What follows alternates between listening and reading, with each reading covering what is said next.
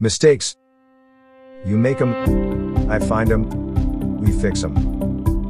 Welcome to AutoZenEnglish.jp The Posts, the podcast created by David Dodd and read by his friendly AI assistant, Utlish. Hello everyone. This episode is for Thursday, December 3rd, 2020. Our phrase today is put something on ice. Okay, ladies and gents, here we are. It's the third day of December 2020, and what a year it has been.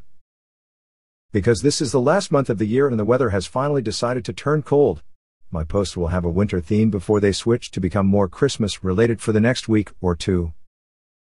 Now, back to today's post.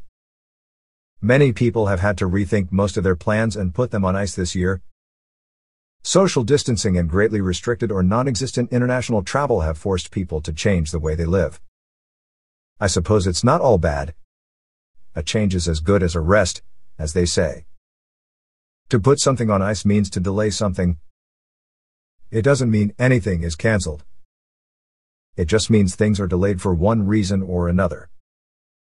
This year has been one of upheaval when it comes to plans. Everything from weddings to vacations has been put on ice. It's almost as if the world has entered a state of stasis. Little is moving, and nothing is happening.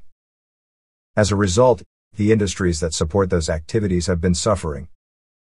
In the old days, before refrigerators, there were ice boxes. Ice would be cut from rivers or ponds in the winter, stored and used during the winter months to help preserve food by keeping it cool in these ice boxes. Things were literally put on ice back then. Luckily, modern technology has enabled society to rid itself of the hassle of cutting, storing, and delivering ice to every household with an icebox. However, the phrase has managed to outlast its origins, and that's why when things are delayed, we often say they are put on ice. Time to wrap up another one. Thanks for putting us into your ears. Until next time, maintain your discipline and learn something new every day. Hang in there.